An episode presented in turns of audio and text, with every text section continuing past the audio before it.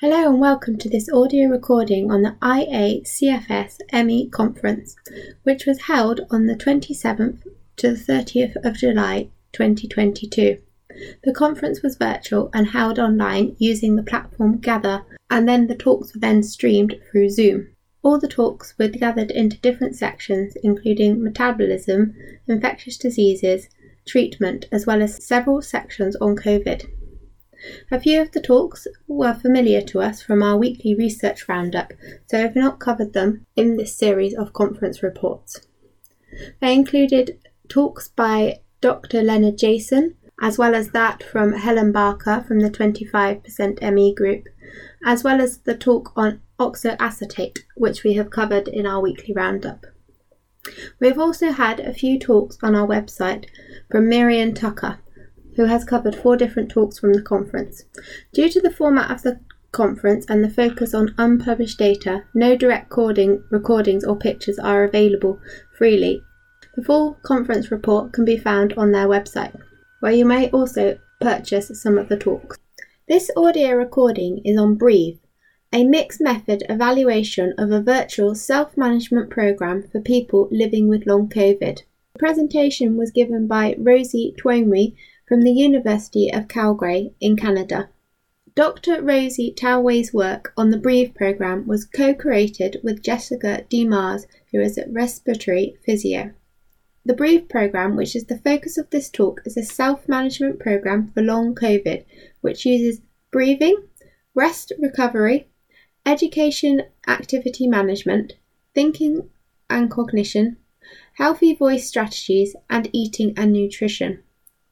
The fundamental basis of this program was informed by previous work by the group, which analysed long COVID symptoms as well as qualitative analysis, which includes quotes from patients.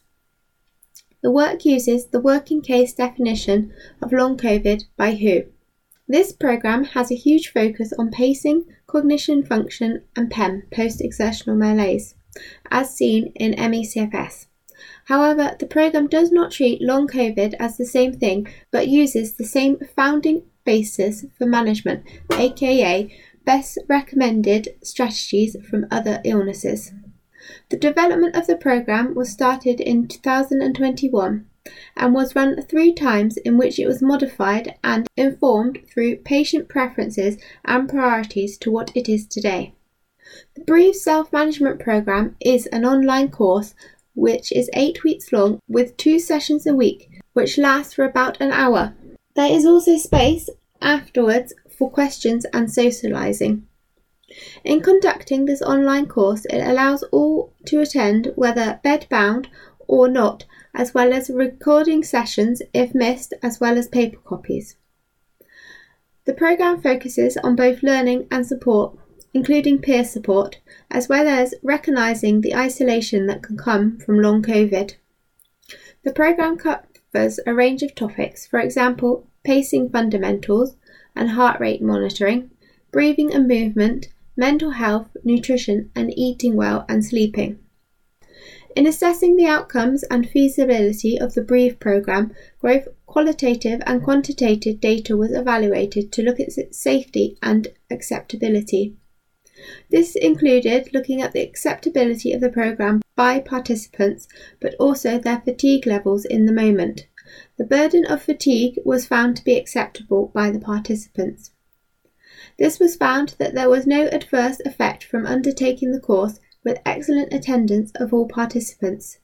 This study was also registered as a clinical trial where 27 participants were enrolled. In participating in the Breathe program, Patients reported an improvement in symptoms, amount of daily activities and their emotions, as well as reduction in fatigue.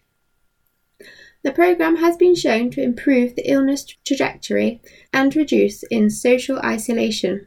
However, it does not lead to a full recovery. A further study is needed to show if the improvements while carrying out the Breathe program is greater than usual care, especially while biomedical research is underway. This study received no funding and was all paid for by donor support. The research team hope that there will be a paper published on this study in September. Please note this is the second talk that Dr. Rosie Twomey gave in the conference. Her earlier talk was titled Identifying Healthcare System Barriers Impacting the Care of Canadians with ME. Thank you for listening to this audio recording from the IACFS conference.